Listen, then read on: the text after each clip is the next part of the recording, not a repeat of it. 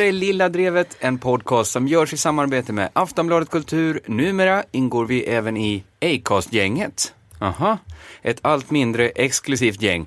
Det spelar ingen roll egentligen vem som publicerar podden eftersom det går att lyssna på var som helst, men alltså även i Acast-spelaren numera.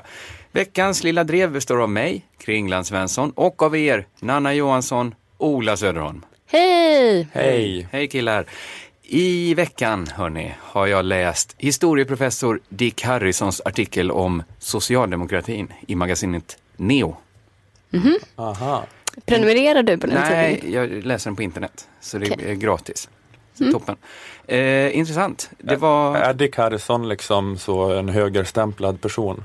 Du tänker att magasinet Neo drar till sig högerstämplare? Det, ja, det gör det ju. Det, det är väl ett väldigt liberalt, eh, mark, väldigt marknadsliberalt eh, magasin. Ja, men jag och Dick tror... Harrison är ju den här då eh, historikern som är lite karakt, har en speciell karaktär. Han, han, ja, absolut. Som eh, man känner igen från På spåret.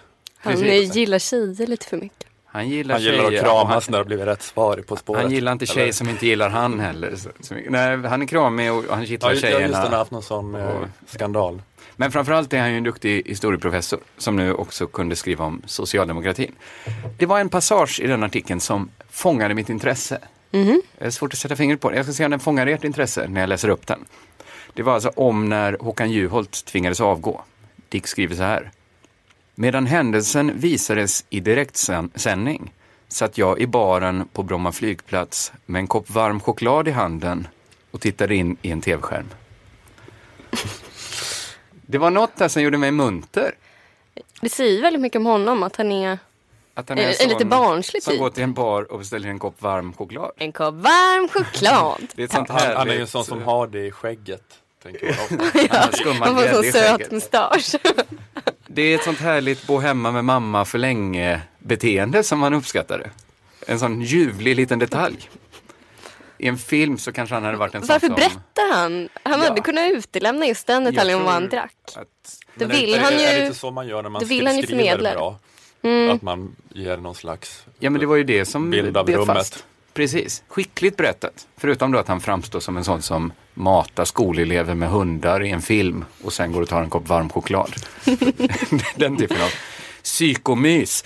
Eh, hoppas att våra lyssnare har det minst lika mysigt när de lyssnar på veckans program. Vi sitter ju idag i Aftonbladets studio. Mm. Det är härligt, i Aftonbladet-huset. I Stockholm. Känner ni av hur det stormar här i huset? Nej, men när man är i stormens öga så känner man inte... Ja, just det. Inne i cyklonens Ja. öga, där är det lugnt, eh, lugnt och skönt. Men det har ju stormat i dagarna. Nivette Davoud eh, skrev en artikel om att bemanningsanställda på Schibsted eh, har nästan 7000 kronor mindre i lön. Det är ganska mycket pengar. Det är mycket, Mm. det är det. Eh, än de som är fast anställda på Aftonbladet. Det är rörigt det där, för Aftonbladet är ju en Schibsted-tidning, men beroende på vilken anställningsform man har så har man olika lön. Oavsett om man är i samma ålder, samma yrkes, liknande yrkeserfarenheter och arbetsuppgifter, olika lön. Du tog hänsyn till det också, de här 7000? Ja, ja precis. att, ja, för att annars kan hade man kunnat tänka sig att de fast anställda sådana som har jobbat sedan 1970 och haft löneutveckling. Det var ju länge sedan något mediehus eh, såg på fasta anställningar som något annat än spetälskar. Så att det, det är väl också, de är i en bransch där man, eh, det är ju ingen som vill betala för nyheter. Det kanske är kämpigt att nyanställa då, men man kan ju ge samma lön till alla, kan man tycka. Eh, Även om de bara är till vis, tills vidare. Man kanske... till Du menar att man ska sänka Jag tycker det hade varit de rimligt fastanställda som är 7000? Ja, det är vad jag tycker. Nej, men man, i en annan, eh, i ett parallellt universum hade man kanske kunnat kompenseras för att man hade en osäker anställning. Strunt i det. Eh, Ni vet, Davoud då, som skrev artikeln, ska enligt uppgift ha blivit uppkallad till Schib- Schibsteds VD Eva Idmark, som gav henne ett ultimatum. Tänk om hon är här i rummet bredvid. Eva Idmark? Ja. Ja, det blir värre om hon är i rummet bredvid när hon lyssnar på podden. För det här är ju ljudisolerat, det här rummet. Det, om man får så lite betalt som vi får från Aftonbladet, då har man i alla fall eh, friheten att snacka. Exakt. Ni, Eh, ni vet, Men jag vill inte ha ni, någon som stormar in Ni, ni här. vet kan hon Ingen. fortfarande liksom eh, göra repressalier mot. Hon har ändå lite att förlora, men hon Precis. tjänar 7000 Hon, mindre. hon fick repressalier nu. Hon fick ett ultimatum. Förflyttas till Aftonbladets resebilaga eller sluta. Och det tyckte jag var intressant, att Schibsted använder Aftonbladets resebilaga som ett slags gulag. Men det, alltså, jag tycker det låter ganska härligt att jobba på en resebilaga. Får man resa Mm. då? Man får, Får, resa. får man utvärdera Hawaii? Men det är ju det att alla vet att man gjort något skit om man jobbar där. Man har gjort någonting jävligt för att straffas på det sättet. Till exempel om man läser artikeln London bara för nöjes skull av Petter J Larsson. Fundera en stund över vad Petter J Larsson begått för brott för att straffas så hårt. Var det för att han blev full på den här julfesten och satt sönder ett handfat? Luva över ansiktet, ivägsläpad. Vart för ni mig? Det tror jag du fattar. Här är solkräm och kakeskjortor. Nej! Vad gjorde Sture Bjarnelind för att tvinga skriva krönikan Avgifterna på flyget har tydligen inga gränser i Aftonbladets resebilaga? Var han någon sorts misshaglig whistleblower? Läckte han screendumps från Eva Hidmarks privata Facebook-chatt? Vad är det för Snowden-typer som jobbar där? Ja men det är ju det är också, det, det är ju, du ser ju verkligen glaset som halvtomt nu, att de, är, att de är bovar. Man kan ju se dem som att de är hjältar som kämpar för fackliga rättigheter. Absolut. A- Alla där är liksom Lech Walesa eller något sånt där. Ja men så är, ja men det är kanske rättvisare. Det är ändå en konstig syn Aftonbladet har på sin egen resebilaga. Det kan inte vara så kul för dem på resebilagan idag när det går upp för dem att det här är något straffarbete vi gör. Är liksom, om man, kommit, om man blivit påkommen med att surfa djurporr på Aftonbladets datorer, då får man flytta till resebolag. Det är så, nej, så är det inte. Det stormar, det stormar. Ni vet Wood kanske kommer behöva skriva artikeln Tuffa Thailand om du vill undvika turistfällorna. Eh, eller shoppingstaden Moskva. Över hundra Aftonbladsjournalister har protesterat mot tyranneriet. Och frågan är om ledningen kommer att våga deportera alla till Aftonbladets resebilaga. Det enda vi vet säkert, det är att Sture Bjarnelind har suttit fängslad i 3900 dagar nu på Aftonbladets res utan någon riktig rättegång. Kämpa Sture! Finns det någon sån här cell som är sitt med Sture? Där man får, får känna på hur det är, gå in i en kvart och sitta på liksom stol på Aftonbladets resebilaga. Som, Vi kanske borde göra det. känt- Ja, visst, man sitter där en kvart, men får man en riktig känsla hur det är att sitta här 3900 dagar? Vi kanske kan ta vår avsnittsbild där. Om vi hittar en del. Men det kanske är nere i en källarhåla någonstans. men eller så kan det vara våra grejer på Almedalen nästa sommar. Att vi åker dit med en sån. Så får man Just det. sitta med Aftonbladet Res. Ja, sitt med Aftonbladet Res. Så kan det vara. Eller så är vi inte kvar längre då, för att det här har läckt ut som sagt. Och då Just det. tvingas vi sitta i Rio de Janeiro Ja, och skriva att det är mycket mer än bara samba. Ja, vi, kom, vi kommer inte behöva simulera något Aftonbladet sitt, sitt med res utan det Nej. kommer bli vår krassa verklighet också Fy- efter det här avsnittet. Fan, vi passar på att leva medan vi är unga. Nu drar vi pluggen, vi filar topplocket, gasar i kurvorna. Tut tut, här kommer vi. Lås in farmor.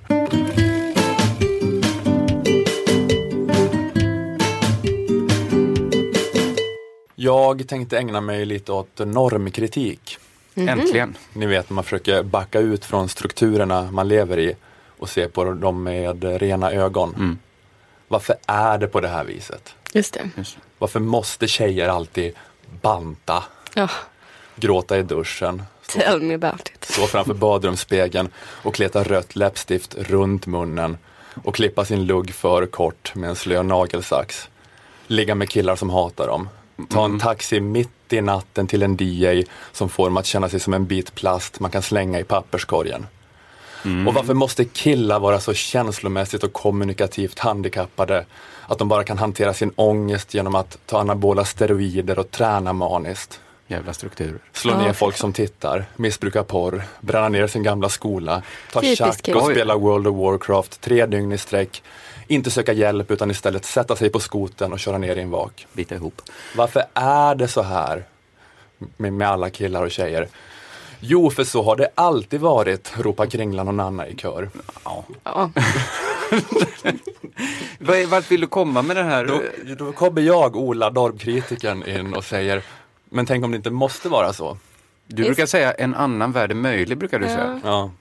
Om det har alltid varit så är det enda argumentet för att normen upprätthålls. Mm. Då kanske det är dags att ändra på den här normen. Absolut. Shit. Men varför, varför båda ni har, jag slutade ha de här liksom löjliga rösterna när vi sa det här, men ni fortsatte.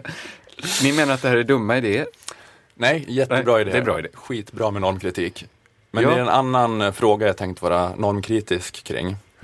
Nämligen den här grejen som Aktuellt eh, toppade sin sändning med för några dagar sedan. Men vi börjar med Naturvårdsverkets beslut idag som öppnar för jakt på uppemot 90 vargar i Värmland och Dalarna redan i vinter. Eh, ja, man ska få skjuta massa vargar.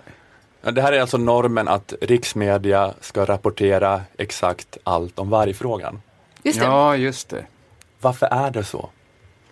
Vi är uppvuxna med vargfrågan, ropar Nanna och Kringlan i kör. Och ingen jävla kulturmarxist ska få ta ifrån oss att Aktuellt med jämna mellanrum ska ägna halva sin programtid åt några trebenta incestoffer till vargstackare i Värmland. Du har inte pratat med Thomas Wassberg, det hör jag. Ja precis, ja, det, kanske, eh, det kanske är mera han. Han, då. har- han har aldrig sett en varg som inte har en spädbarnsarm som sticker ut som en cigarr ur ena mungipan. Det är liksom den vanligaste En bilden i hans varg som har trädgård. klätt sig i tantkläder och ligger i sängen. Nio månader senare föddes Thomas Wassberg. Thomas, varför har du så stora öron? Ja, men- precis, ja, men det kanske är svårt då för Thomas Wassberg och och för er, som, ni som inte är lika tränade i normkritiskt tänkande som Nej. jag är. Men jag tänkte om vi försöker se på den här normen utifrån så tror jag att det är svårt att hitta någon annan anledning till att det rapporteras om vargfrågan annat än att så har det alltid varit. För om man tänker på vargfrågan, om man riktigt tänker, Mm, tänker. vem bryr sig? Ja, väldigt få. Vem per fan Gahrton. bryr sig?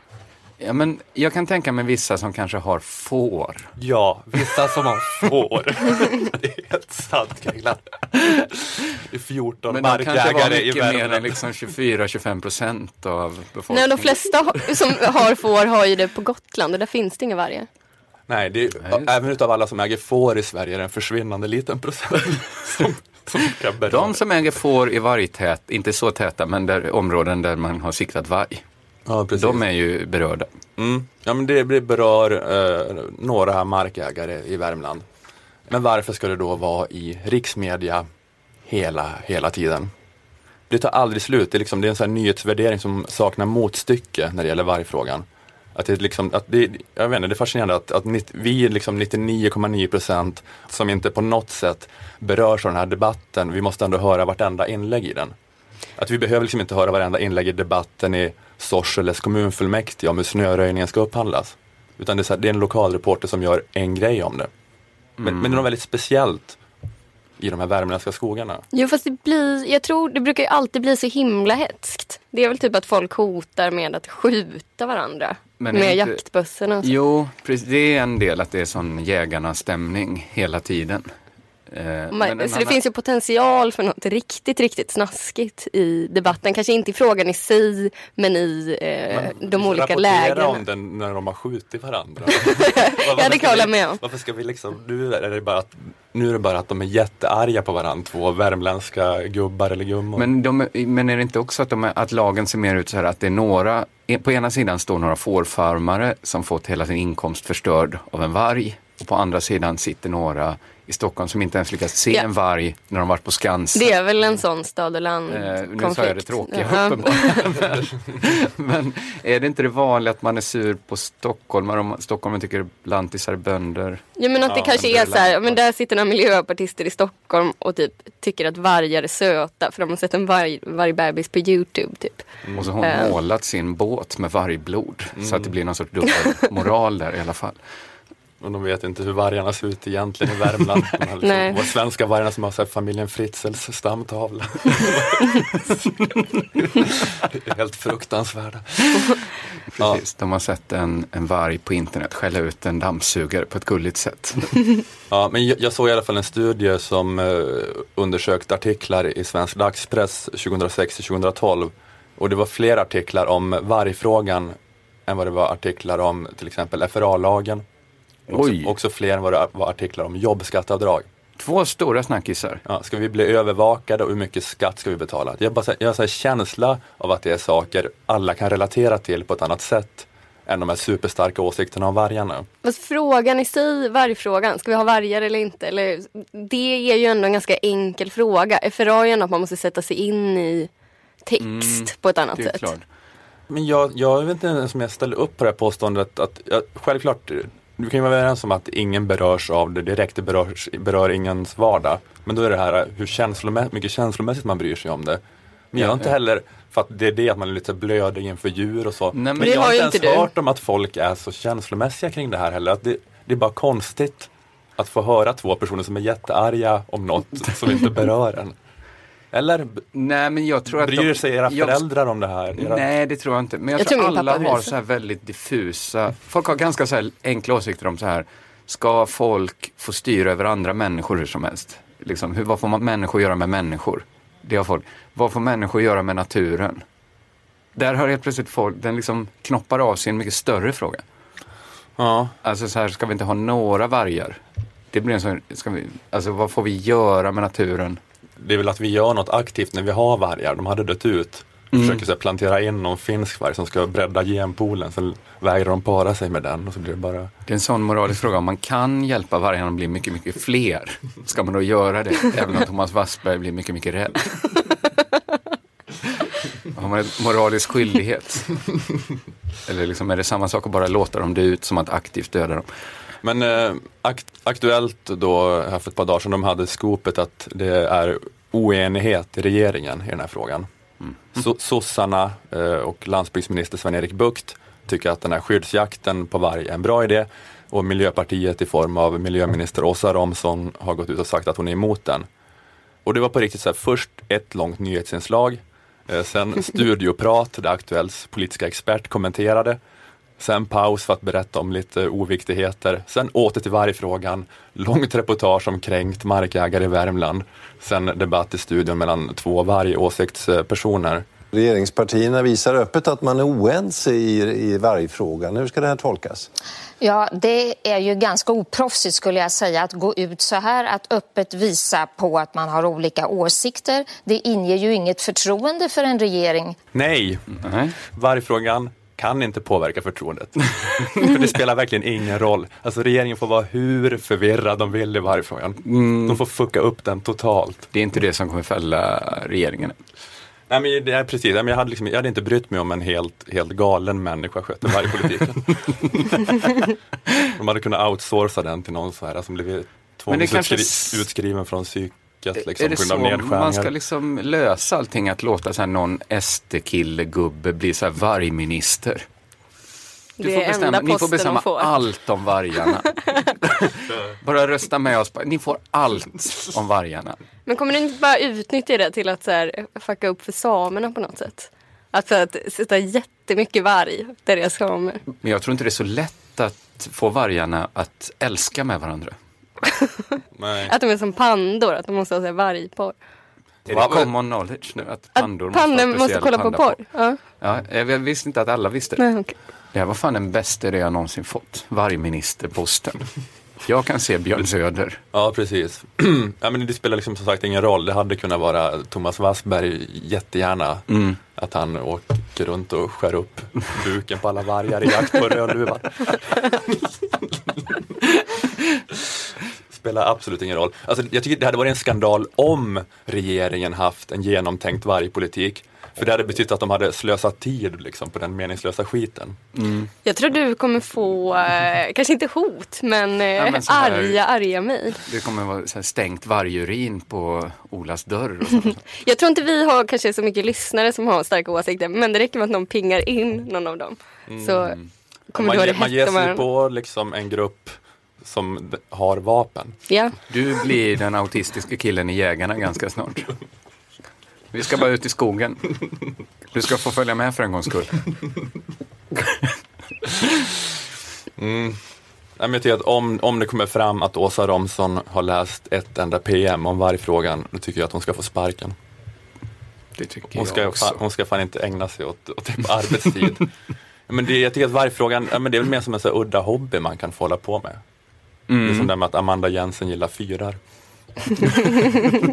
Man ska liksom inte ha ministerlön för att göra det. Nej, Ehm, då ska de få sparken. Eh, och de som ska få sparken redan idag tycker jag är alla nyhetschefer utanför Värmland som har släppt fram nyheter om vargen. Att de, ni måste liksom sluta leta upp den här jävla gubben. Stockholm tror jag inte kan avgöra hur vi har det med vargarna här. Nej, Nej. kan inte det. Vi kan ingenting om vargen för det finns absolut ingen anledning för oss att kunna något om vargen. Den repliken måste vara den mest generiska repliken på en sån gubbe. Alltså det skulle verkligen kunna vara hans catchphrase i en sån serie där han är en biroll och bara säger en sak. Mm. Ja. Spelad av Robert Gustafsson. Och det hela tiden, eh, man, man skulle liksom vilja åka dit och bara säga ja, du vet mer om vargen. Jag lägger ner min prestige i frågan. Okej, jag bjuder på det. Ja, men det, det är också, det är, det är också något extra provocerande med att man förstår att de här personerna är, exakt, eh, alltså som den här gubben, det är exakt sådana som flippar ur om det rapporteras i riksmedia om typ att tunnelbanan ska byggas ut. Mm, varför ska vi behöva höra om det här? Varför? Det är Ja, men- lokalt särintresse. Det är ju så, ja, men Stockholms exakt lokaltrafik. Vargfrågan är ju lantisarnas eh, Slussenfråga. Ja precis, skillnaden är att två miljoner människor berörs av Stockholms lokaltrafik. Men riksmedia ska ju vara här eftersom att jag och min kusin Pölsa är oroliga att vargen har tagit ett får eller om fåret har rymt. Hur som helst är det för jävligt. Men jag fattar inte, man har ju en gång tagit fram en snällare varg och döpte den till hund. Kan man inte bara ta en, göra en varg som inte är så jävla Men- elak? Vildhundar inte Om vi ändå heller. ska, ja, en vild. Byt ut vargen mot en snällare sorts varg. Som inte river får. Så gjorde vi ju innan. När vi inte ville ha en varg som husdjur. Nu vill, vi kan väl säga så, vi vill inte ha ens en varg som springer i skogen, men något ska vi springa i skogen. Men jag, det- jag vill inte höra om det här Kringland. Jag vill Nej. bara aldrig någonsin Okej. ha, det det är, här inlägg i som, vargdebatten det är ändå du som lyfter frågan. Då-. Nej, jag börjar- lyfter inte alls frågan. Jag skiter i hur vi ska lösa vargfrågan. Jag, jag, det jag lyfter är att frågan lyfts. Så, så håller Kringlan på att spela på de här värmländska idiotgubbarnas liksom.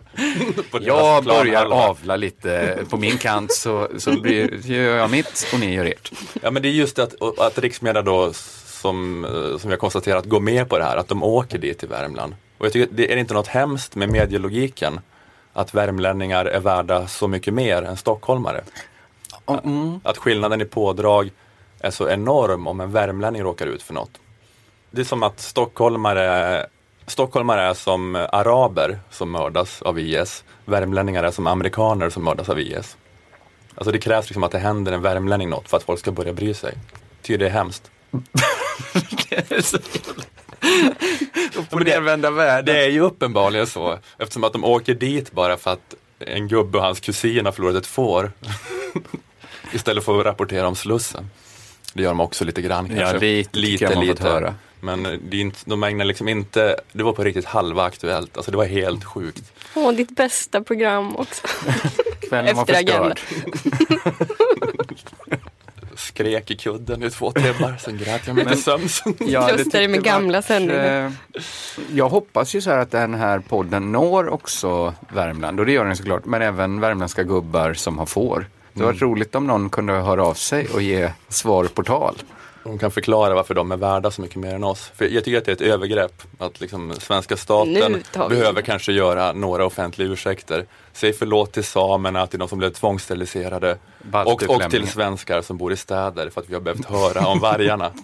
Det finns här ingen rimlighet i att rapportera om en, En spricka i regeringen. när det gäller vargfrågan. Det hade haft ett större allmänintresse om Claes Elfsberg när han sa En spricka i regeringen. syftade på att hans fru genomgått en jobbig förlossning.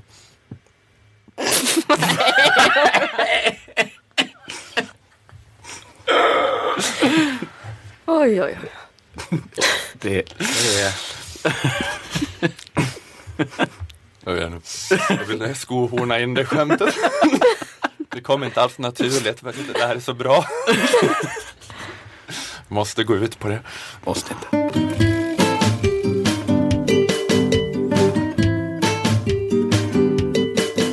Hörni, eh, det har varit en tuff vecka för nya utbildningsministern Gustav Fridolin. Har ni tänkt på det? Jag har faktiskt missat det.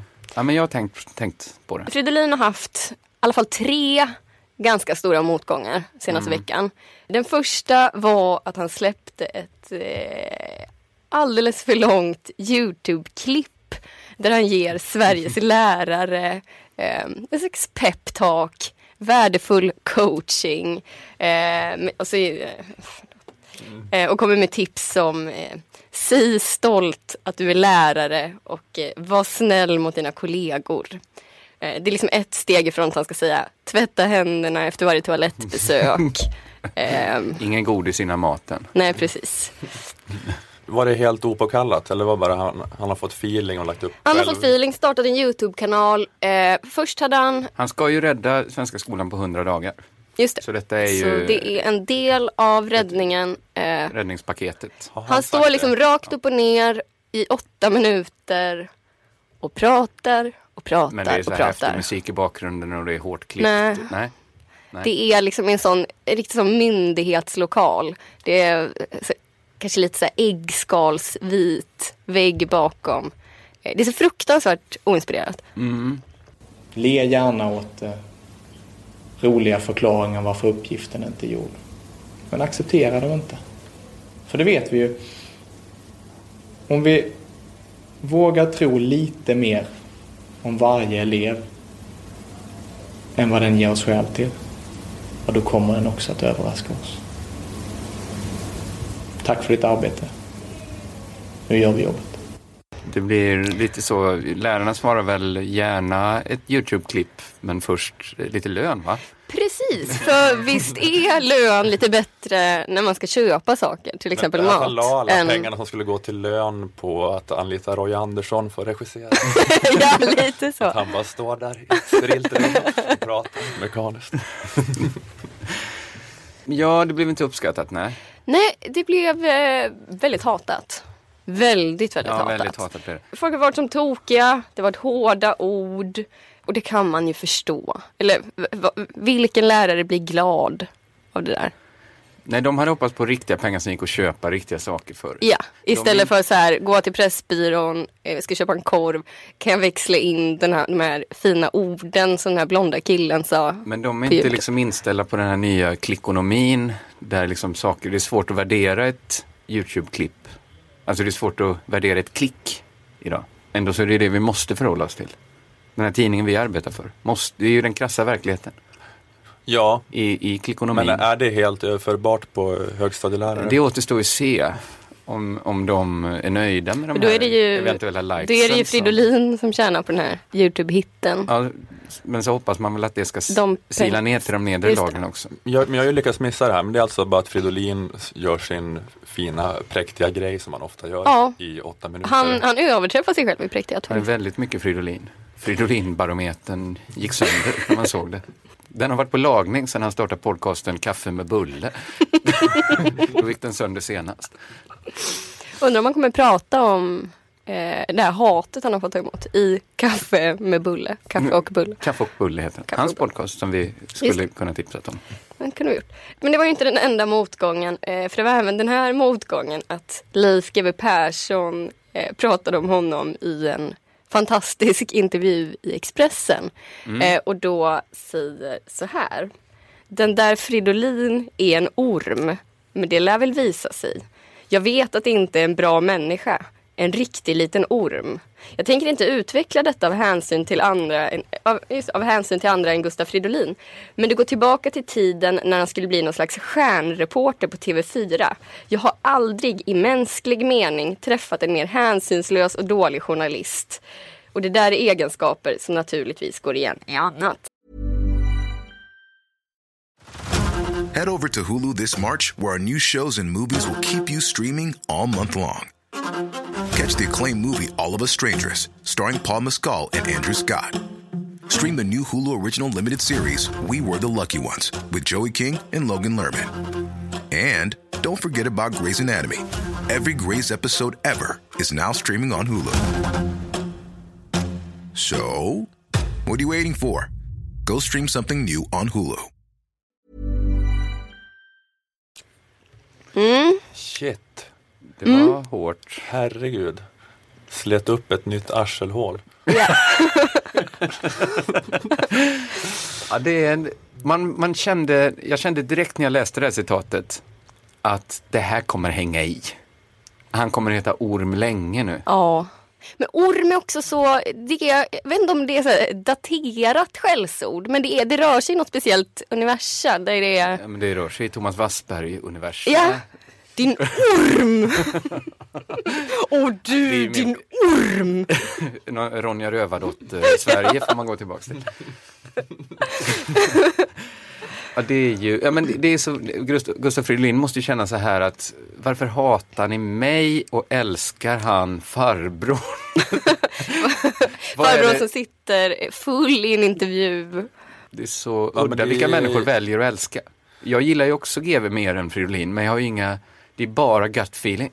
Ja, men det är, är det inte den här då eh, känslan av att det här är i alla fall en människa som inte ljuger. Mm. Leif GW ljuger inte.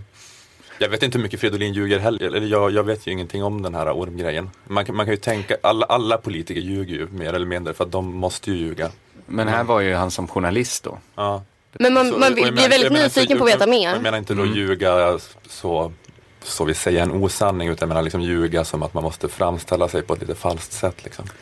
Nej, Men eh, men en Det- orm, ormen är ju känd, känd lögnare bland de andra djuren. Alltså det här Och lismande kanske ja, lögnandet. slingrar Att sig. man säger så, uh, vad snygg du är idag Leif GW. Vad snygg du är idag. Och Smickrar och smickrar Leif GW för att han är så vacker. Och sen helt plötsligt så, så har Leif GW gått till. med på saker som han inte alls hade tänkt sig. Just det. Men ja, det var ett fruktansvärt karaktärsmord alltså. Ja. Fy fan vad jobbigt att få Ja. det där om sig själv. Också Sveriges mest älskade människa säger det. Brukar inte undersökningar visa så här, vem litar du mest på? Eh, Vem skulle du rädda ur ett brinnande hus? GV, mina barn, min katt. Att folk är så jävla Håkan förtjusta. Hellström. Men jag tror liksom GV sitter liksom och så här läppfiser på Ullevis stora scen. Fler kommer att titta. Ja men det, men det är lite som att så här, peka mot eh, Fridolin och sen göra det här skära halsen tecknet och så går någon fram med en dolk. Eh, alltså det är lite som att Det är också att Leif GWs hela grej är väl magkänsla. Det är hans magkänsla hela Sverige litar mest på. Han, han har så jävla bra instinkter bara. Han så när, när gör- han, hans magkänsla har aldrig varit så här tydlig. Men att, och det är att Gustaf Fridolin är eh, en sopig människa. Hela svenska folket har en magkänsla av att Palmemordet sköts rätt sopigt ändå. De har ärvt hans magkänsla. Mm. Du, sa, du lockade med att det fanns tre. jag lockade med att det fanns tre trestegsraket där. motgångar. Ja, Det i tre natt, i natt kom den tredje motgången för stackars Fridolin. Och det är Var det att att hans mamma valde att göra en senabort på honom? Nej, ta bort det. Det är Ann-Charlotte Matteus på Expressen som har skrivit en krönika där hon kommer med tips till Fridolin om vad han istället borde göra Youtube-filmer om. Eh, och det kan man ju känna kanske att ja, nu får han smaka på sin egen medicin. Nu är det han som får tips som man inte bett om. Exakt. Eh, coachning. Men då föreslår han i alla fall att Fridolin istället för att hålla ett tal till lärarna borde hålla ett tal till föräldrarna. Men jag tänker så här, om Fridolin håller ett tal till föräldrarna så blir det ju bara Jag kräver att få vara uppe till längre än tio på kvällarna. Jag kräver att få äta godis på andra dagar än lördagar och att få ett Playstation i julklapp. Lite så. Det är bra.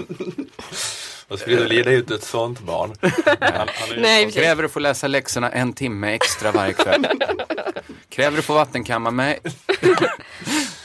kräver att få fira min födelsedag med, med dig mamma och pappa, bara, bara med er, inte, inte med dem i klassen. Ni är så jävla sköna. Jag vill inte gå på diskot. Jag vill, att vi, jag vill inte att vi ska ha ett julparty i år, jag vill att vi ska ha julfest med föräldrarna i år igen. Trots att vi är 13. Jag kräver att ni tar ner den här Iron Maiden-planschen så jag kan sätta upp mina diplom.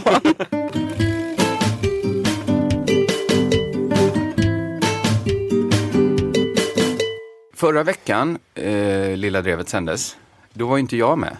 Det tänkte ni kanske Det på. var lugnt och skönt. Ja, och det blev ett jättebra program och allt sådär. Eh, för jag lyssnade ju såklart. Och Mm. reagerade Oj. på dig Nanna. På din lika vidriga som subtila härskarteknik. Ni minns kanske då att Nanna pratade om vår kulturminister Alice Bah Kuhnke. Just det. Det uttalas ju så, Bah Kuhnke. Uttalas det inte ba? Ba. Jag, jag Kunke. tror alla säger fel nästan. Ja, det ska inte jag säga. Nej, just kritiken, vi bara väntar lite här. Är det att jag har ett sladdrigt uttal? alltså? Kritiken mot henne går ju, har ju varit så här att antingen har man avfärdat henne, antingen för att hon varit programledare för Disneyklubben, eller som blivit förminskad till sin hudfärg, sitt kön. Folk har inte riktigt sett henne som en riktig minister. Vi kan lyssna på hur Nanna uttalar Ba Kunke. Kultur och demokratiministern Alice Bah Kuhnke. Alice Bakunke. Alice Bakunke. Men det är ju att jag lägger betoningen på Kunke för det är så roligt. Nej, det säger. Bakunke. Vi kan lyssna igen. Alice Bah Kuhnke ingenting kan. Bah Kuhnke som någon slags ballongdjur. Om Bah Kuhnke varit 100% gjut. Alice Bah Kuhnke är lite dålig. Bah Kuhnke skulle snacka skit om muslimer. Du tycker inte du säger Bakunke? No- På några av dem. Mm. Det låter ju inte som en kulturminister, Bakunke.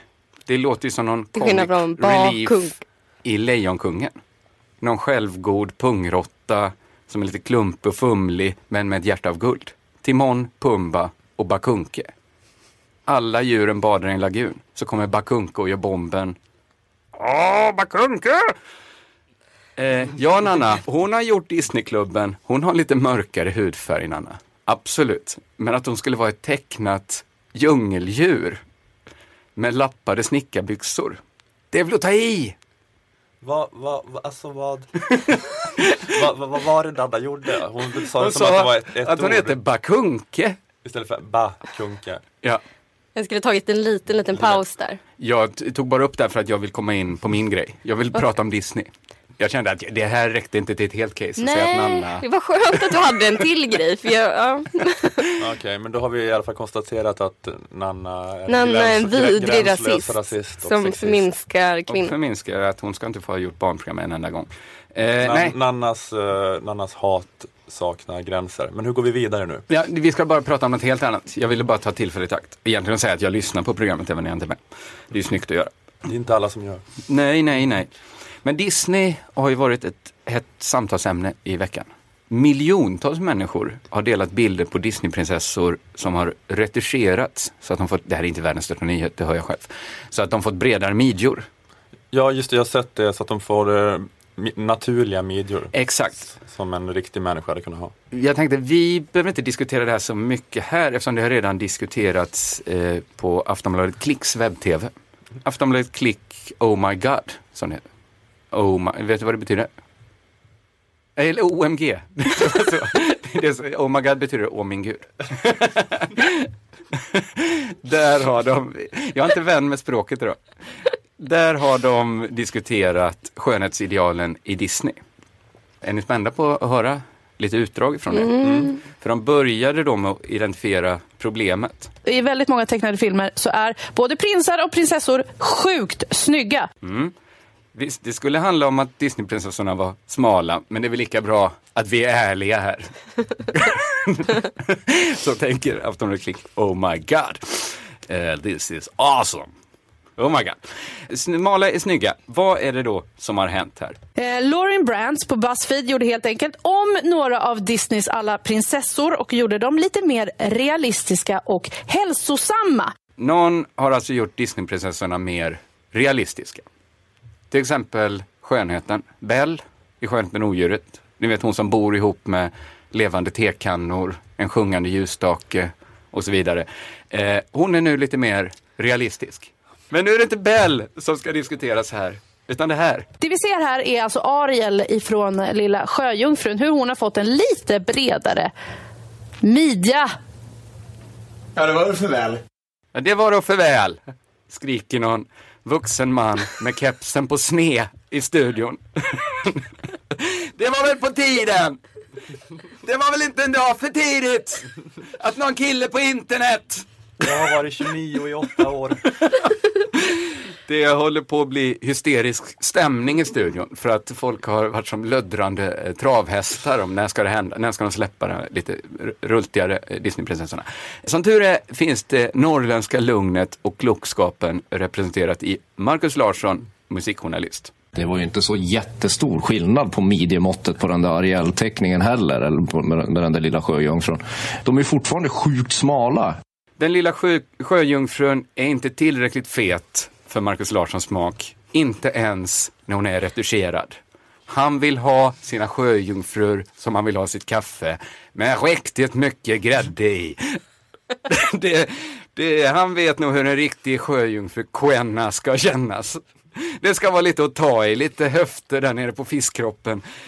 Men det får vi inte med Disney. det är så tramsigt. Uh, eh, alltså när man blir lite vuxnare så inser man ju det där att det där är overkligt. Man inser att det är overkligt att tjejen som är hälften fisk är för smal. Så smala fisktjejer finns inte. Hela illusionen rivs ju där, när man ser hur smal hon är. Mm. Tror ni att en så smal fisktjej skulle få, få vara kompis med en krabba? Tror ni det? Knappast. Hennes Nej. pappa med treudden, han skulle ju aldrig tolerera att hans tecknade dotter var så smal. Det är overkligt. Ja, ja. jag tror jag förstår ungefär. Jag var det lite det lätta caset där, men är det inte helt sinnessjukt att de sitter, vuxna människor diskuterar om vilket midjemått en tecknad fantasivarelse ska. Jo, men jag, jag, så här, jag förstår inte folk inte tröttnar på de delningarna som är så här så här skulle Barbie se ut om hon hade en riktig kvinnas proportioner och så. Alltså det är ju en gång i månaden en sån där grej. Jag förstår inte hur man har energin att fortsätta tycka så här äntligen! Fan vad bra sagt. Skönt att någon äntligen gör det. Mm. Ja, ja, man fattar ju liksom hur de tänker såklart. Men det blir ju ändå någonting som är sjukt med att ni borde ha ritat. Hon, det finns ju ingen förlaga, det är ju en sak att retuschera en fotomodell. Det finns ju en förlaga. Det finns ju ingen lilla sjöjungfru. Ja, eller... Det går inte att säga om hon är onaturligt smal för att vara sjöjungfru. Alltså det kan man väl tycka att, att hon är och ändå tycka att det är lite, en lite trött, eh, trött spaning. Hon kanske inte så här precis att det är lite trött spaning, men är, man kan väl ändå, om man ska liksom försvara den andra sidan, säga att det finns något med så bilder man bombarderar barn med. Att det liksom, man får in tio stycken Vilma-kroppar på en Fred Flinta-kropp. Att kan det liksom så något frö som skapar osäkerhet? Jo, jo, jo. Men jag vet inte. är liksom grejen att jag vet liksom inte, man kan inte tvinga så här, ska man skicka Vilma och äta upp sig lite? det är väl liksom mer framtida figurer i så fall. Ja precis, ja. man vill att man ska rita det annorlunda i framtiden. Jag det blir... Pocahontas var ganska het ändå trots att hon hade normal midja tyckte jag. Hade Pocahontas? hon, blev inte, hon blev inte äcklig med normal midja. jag tyckte det mest var skojigt att, att vuxna diskuterade om lilla sjöjungfrun hade anorexia eller inte. också... Man vill ändå inte ligga med lilla sjöjungfrun hur som helst för att det är bara att hon så här, äh, sprutar ut rom eller någonting. det blir jätteäckligt. ja men okej, okay. sen finns det väl en annan fråga också så här att varför är det så himla onaturligt att vara smal? Eller liksom det är väl en avvikelse från, det är väl liksom en standardavvikelse åt alla håll. Men de hade väl retuscherat till, till, till en smal människa?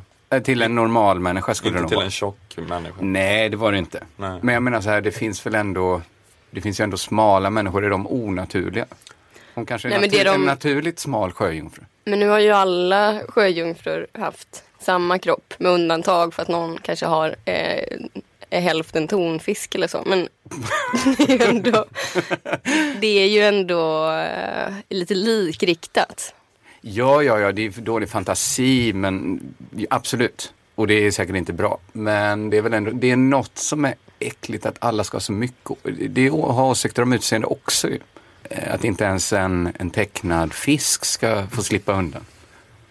I alla fall i en perfekt värld borde man ju kunna få ha pyttegeting media på tecknade tjejer. Men eh, det kanske är något att det är en trend att alla tjejkaraktärer har det. Precis, då... det är klart att det är trender man är emot. Men det, man hatar väl den här liksom lättbegripligheten. Ja. Så att man måste eh, retuschera en, en tecknad fisk för att folk ska fatta. Ja, just det. Då blir det ett roligt skämt. Men om man sitter i en podd och håller på om jobbskatteavdraget i 30 nej, minuter, nej. då är det ingen som vill kan dela. Kan du fet glömma.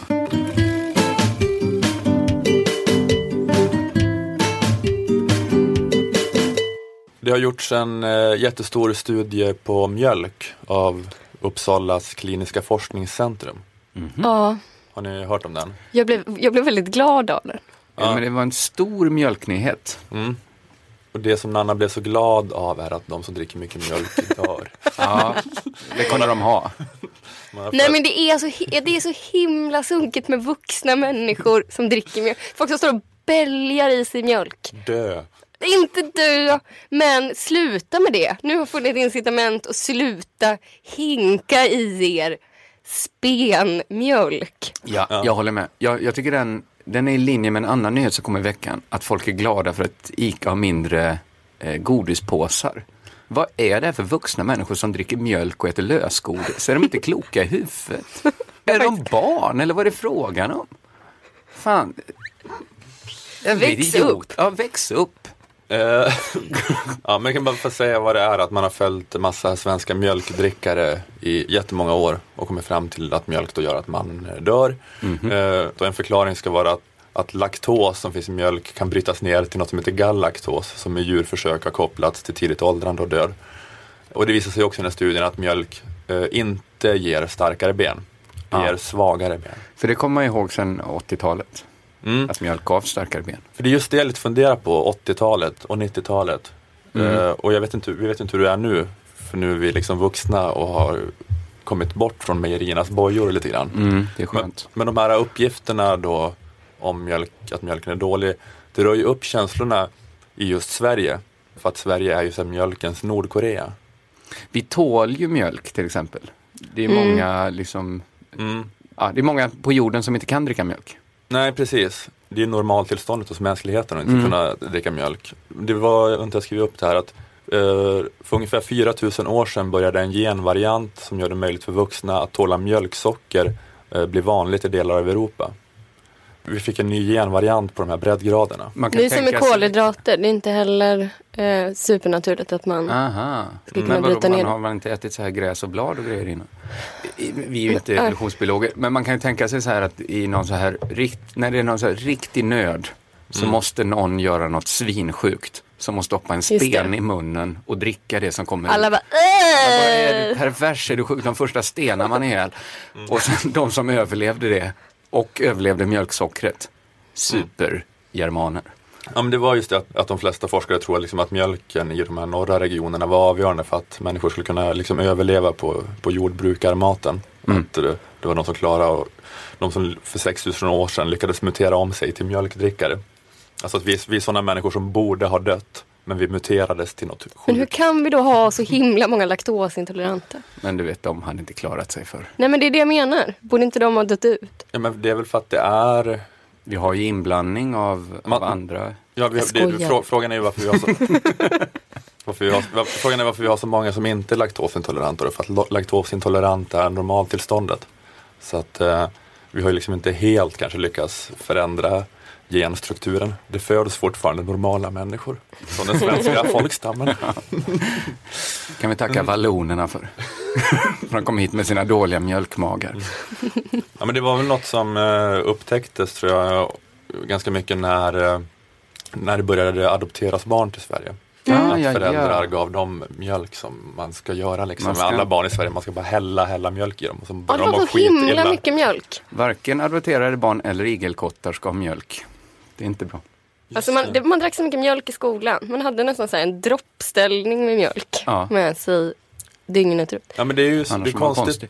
Det var att det, det jag funderar på det, varför var det så? Liksom, att det, det var ju som så här partiet i en kommunistdiktatur. Mm. Alltså mejeriet. Kommunistmejeriet. Ja. Kommunism. Ja, men det, för att det, det, måste, det måste ju ha varit supersträngt. Vill du jobba vidare med den ordvitsen? Var du färdig? Kan mjöl- mjölka den.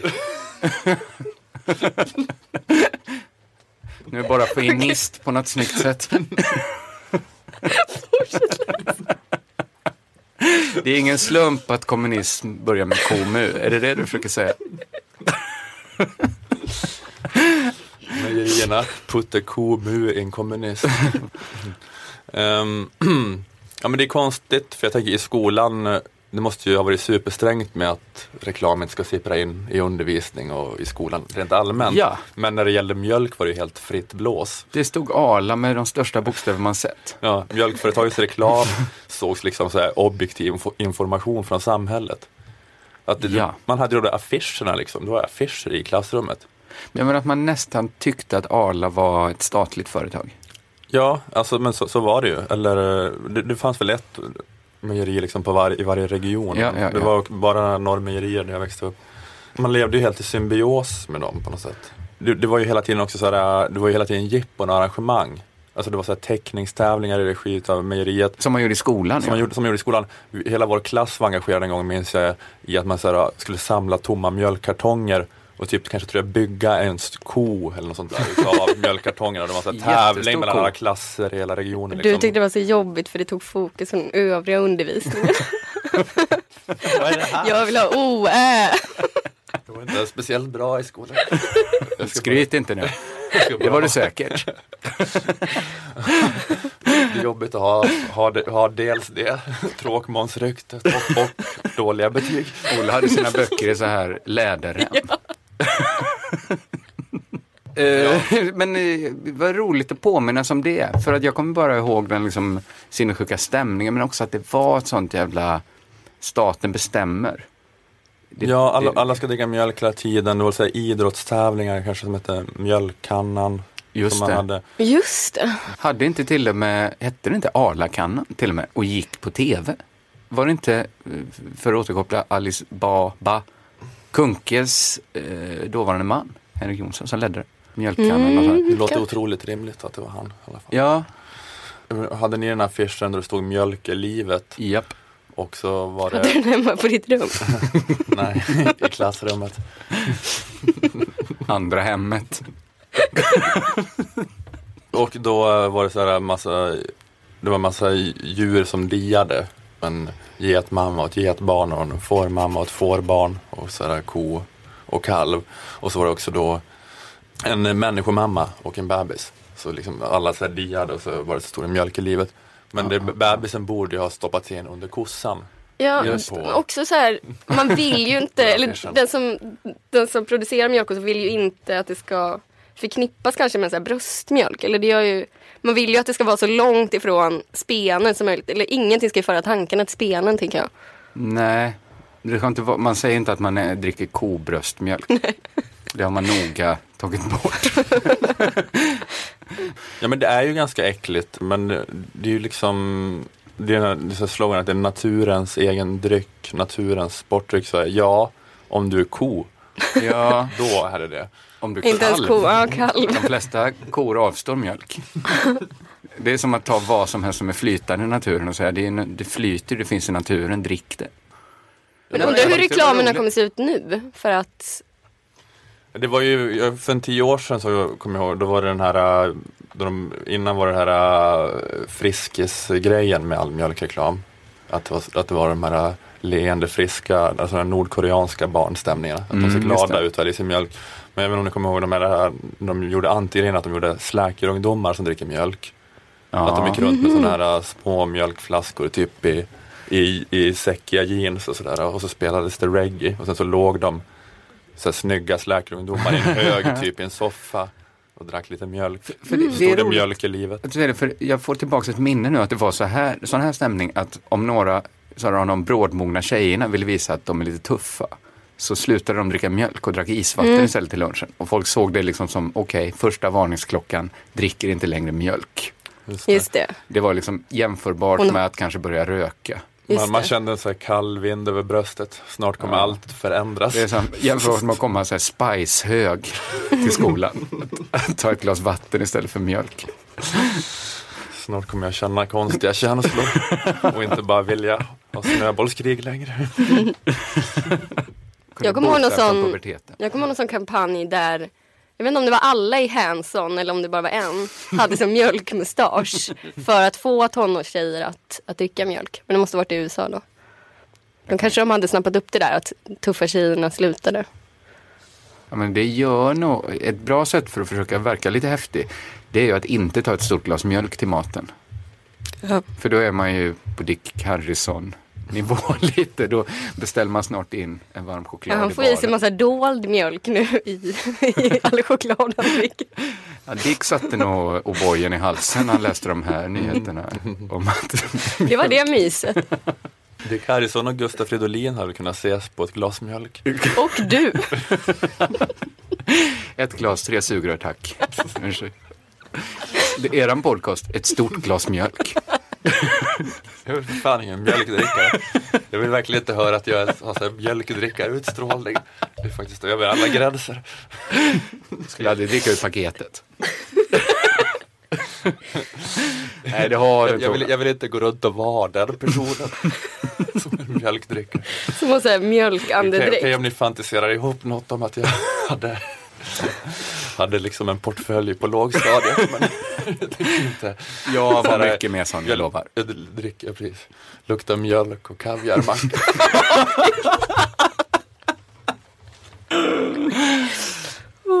Den tycker jag vi går ut på. Det är inte jag.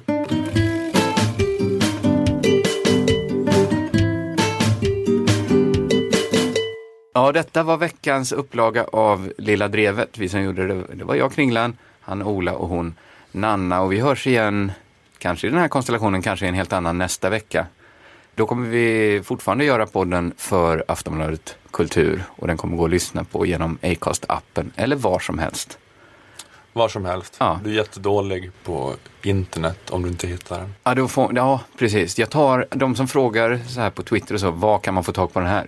De svarar inte jag på.